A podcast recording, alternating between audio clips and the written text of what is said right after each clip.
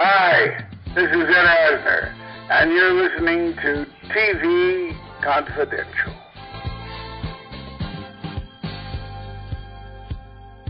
Ed Robertson, along with our guests Howard Storm and Steve Stoliar. Howard and Steve are the co authors of The Imperfect Storm From Henry Street to Hollywood, the story of Howard's life and career in show business. From his days performing in nightclubs across the country throughout the 1950s to his years working as an actor in movies and on television throughout the 1960s, his years performing improv in the early 1970s as a member of the committee, and his long and successful years as a director in television, including the three years he worked with Robin Williams as the regular director on Mork and Mindy. The Imperfect Storm from Henry Street to Hollywood, available in hardcover, paperback, and as an ebook through BearManorMedia.com Amazon.com, wherever books are sold online. Before we went to break, Howard was telling us the story about how he came to work with Beatrice Arthur on the set of Amanda's By the Sea, the short lived American version of Fawlty Towers that aired on ABC in the early 1980s. By the time Howard came aboard, Beatrice Arthur had already gone through seven directors. Howard tells us the story of how he went on to win Bea Arthur's confidence. And I said, Well, I know your work. I know how good you are. You know nothing about me, so can I tell you a little about myself? And she said yes, and I told her my father was a vaudevillian and a burlesque comic, and that's where the thing was. I knew funny from the age of 2 mm-hmm. I mean, because there was always humor in my house. Mm-hmm. It was the dinner table was hilarious. But my brother was funny. My mother and sister loved laughing and loved the humor. And the three men were funny. And we would make them laugh at dinner. So it, there was always, it was a household without a dime. we didn't have a penny. We paid $32 a month rent. Wow. And I remember an argument my mother had with my father over money. And because she handled all the money, Mhm. he had no sense of money. She gave him an allowance. And so, yeah, she gave him $5 a week in allowance. So he, she said to him, Jack, we don't have any money. He said, I don't understand that. What do you mean we don't have? She said, just what I said. We don't have any money. And he said, I don't know what that means. She said, Do you understand this? We don't have the money for the rent. And I, I was nine years old and I knew how wrong this was. Mhm. And he said to her, When is the rent due? And she said, Tomorrow. And he said, Then why are you worrying about it today? Hmm. and at nine, I knew that was bizarre. No, no.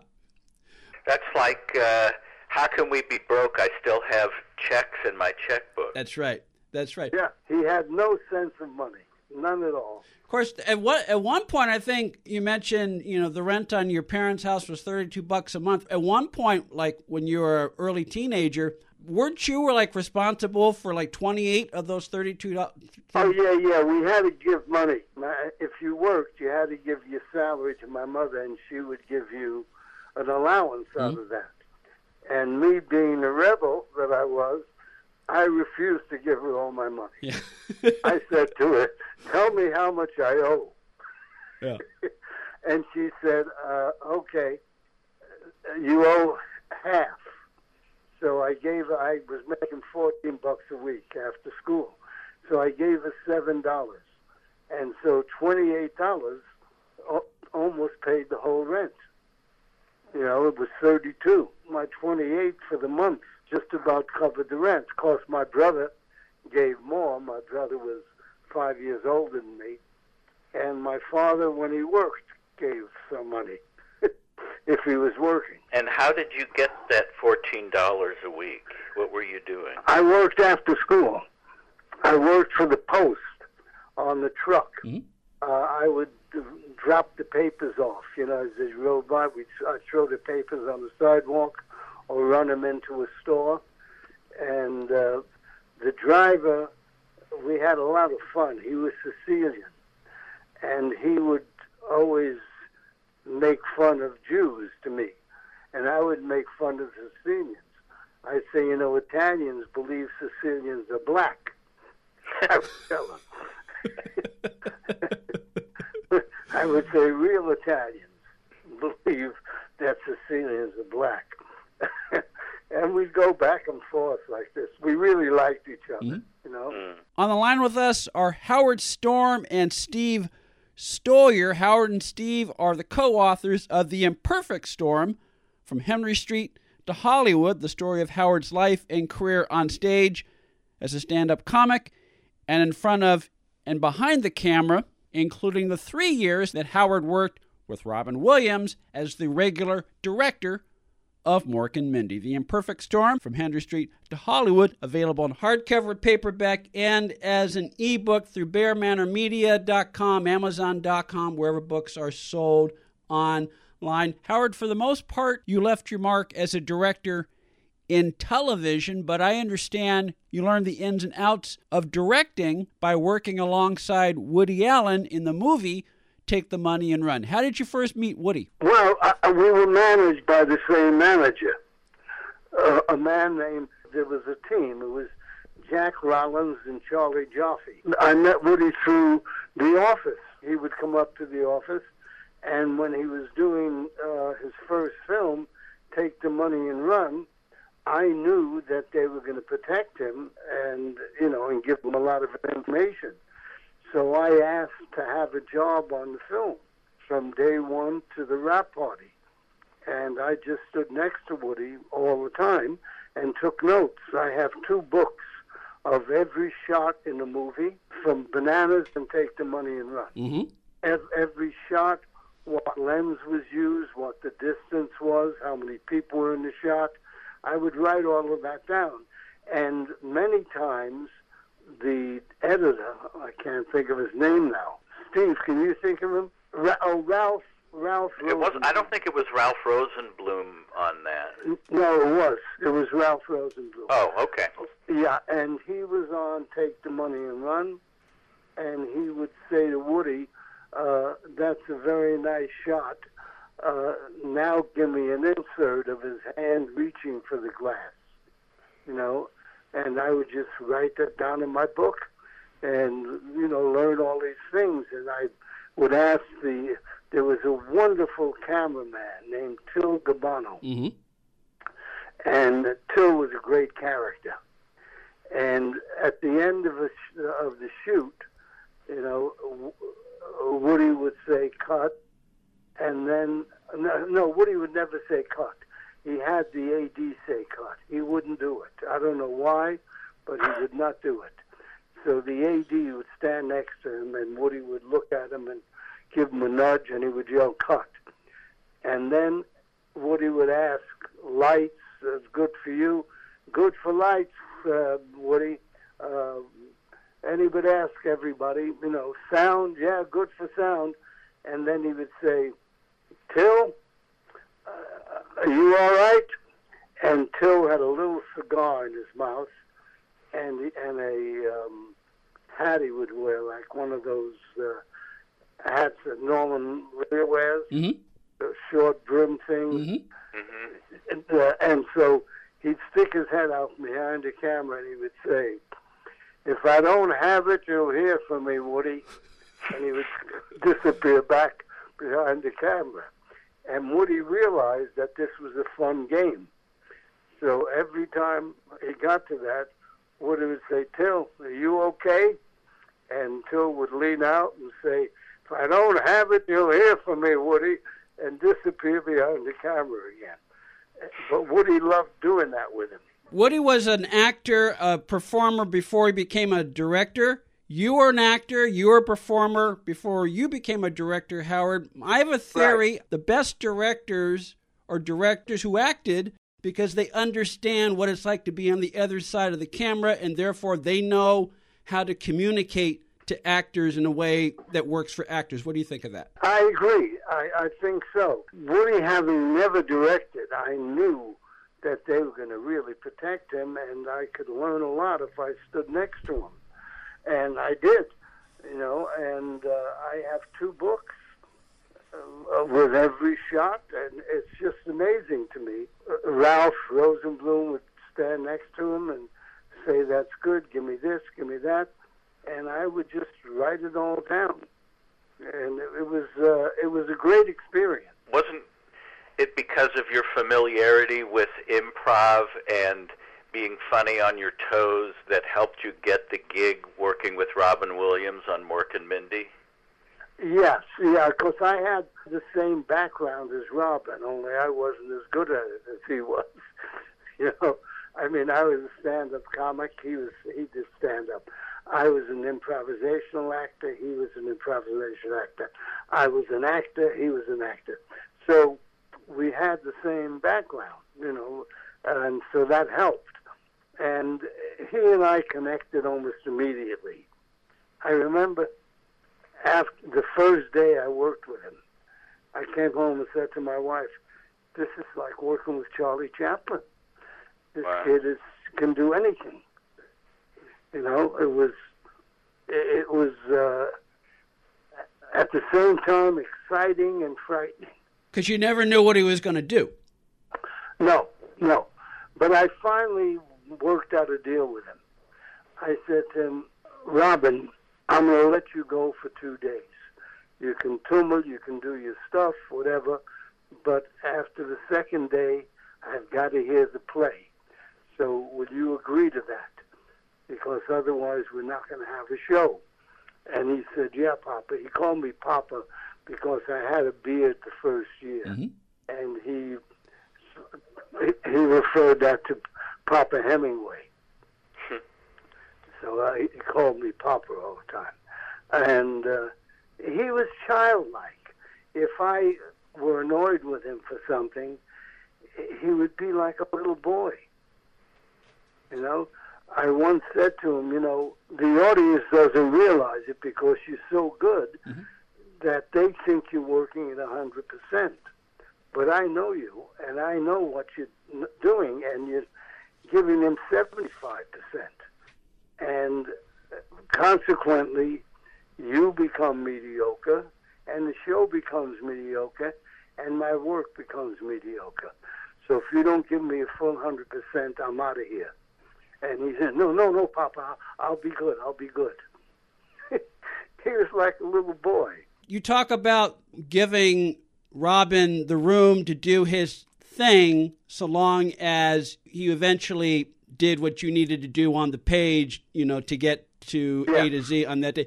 And in one of your chapters on Mork and Mindy, Howard, you talk about how Pam Dawber kind of worked with him much the same way. She would, Yeah, Pam. Pam never ever got the credit she deserved. yeah, Because she was Bud Abbott, hmm you know, and Bud Abbott was brilliant, and so was she when it came to waiting him out and knowing when to feed him the next line. Because you know, Robin would go on a uh, a run. Mhm.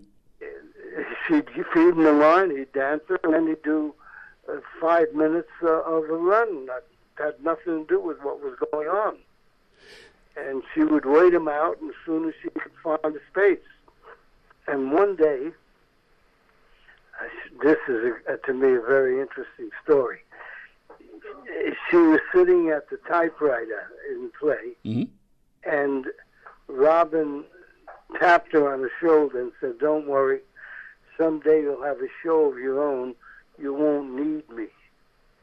And he walked off stage. And I saw her get up, and I could see the fury in her eyes. And she ran backstage after him. And I said her, What did you say to him? She said, I said to him, Don't you ever dare do that again. Who do you think you are? That I one day have a show of my own? I won't need you? I don't need you. And he apologized and he was like a child.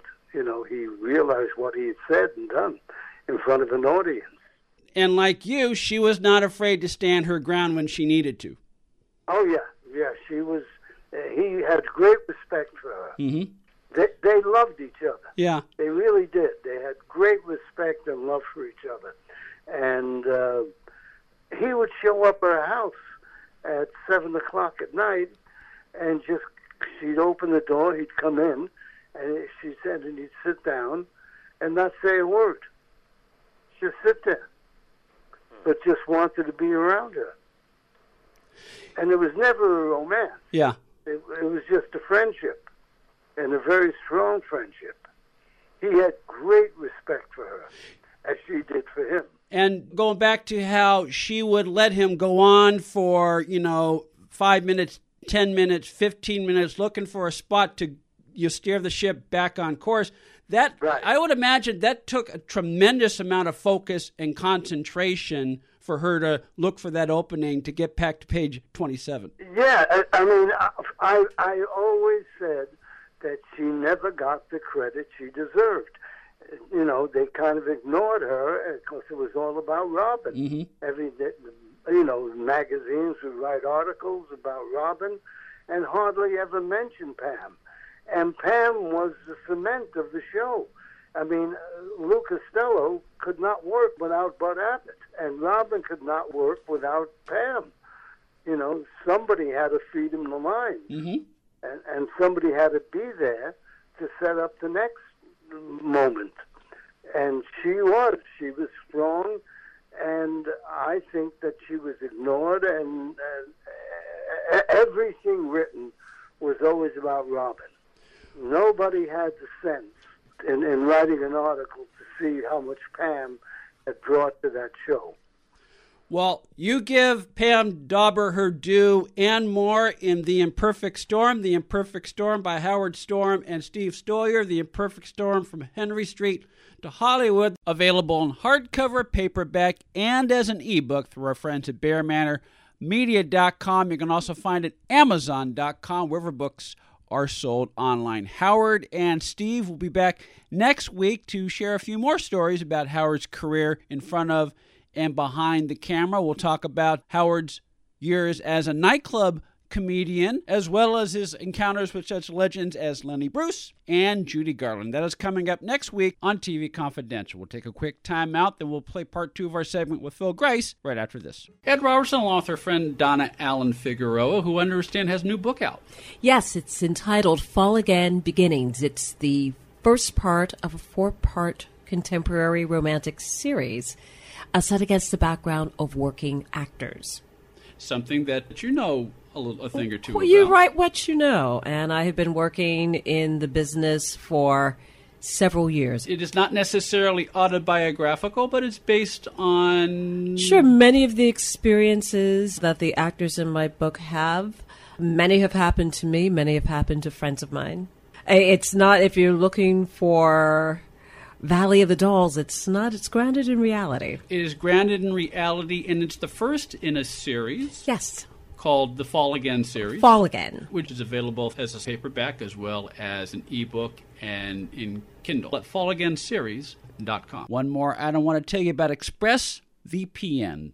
ExpressVPN, the number one rated virtual private network according to TechRadar. A lot of us are hunkered down right now. We're either working from home or we're just staying at home waiting out the shelter in place order. That means a lot more of us are online right now. Unfortunately, that also means a lot more hackers are online right now looking for ways to get your private information. But you could put your mind at ease by checking out ExpressVPN. It is the fastest, most secure, and easiest to use virtual private network service in the world. And you can try it right now for free by going to tryexpressvpn.com forward slash TV Confidential. Tryexpressvpn.com forward slash TV Confidential. ExpressVPN has easy to use apps that run seamlessly in the background of your computer, phone, and tablet. All it takes is just one click and your device is protected. ExpressVPN secures your internet browsing and makes it anonymous by encrypting your data and hiding your public IP address. It also lets you surf the web safely without being snooped on by your ISP, the government, or hackers. Plus, ExpressVPN will protect your personal data such as credit card information, account logins, and other sensitive data from being stolen. Go to tryexpressvpn.com forward slash TV Confidential for more information. ExpressVPN offers servers in 94 countries so you can access the internet from a wide variety of locations. Sign up for 12 months at tryexpressvpn.com forward slash TV Confidential, sign up for 12 months and you will get an extra 3 months absolutely free. That'll bring down the total price to about 7 bucks a month. And if you're not completely satisfied after 1 month, there's a 30-day money-back guarantee. Visit tryexpressvpn.com forward slash TV Confidential, tryexpressvpn.com forward slash TV Confidential for more information. Be part of our conversation. If you like what you hear, have thoughts on this week's program, or have an idea for a future edition of TV Confidential, we'd love to hear from you. You can email us at talk at tvconfidential.net, talk at tvconfidential.net. You can also message us at facebook.com forward slash tvconfidential, x.com forward slash tvconfidential, or at TV Confidential on Instagram. And if you're listening to us on the TV Confidential podcast, please be sure to hit the subscribe button. This portion of TV Confidential is brought to us by our friends at Front Porch Realty, the community of realtors in the Northern Bay area of California that is committed to finding the solution that is best for their clients. Whether you're a first time home buyer or looking to sell or lease your property in Northern California, call Karen Strain at 415 886 7411 or visit frontporchrealtygroup.com for more information on how they can help you.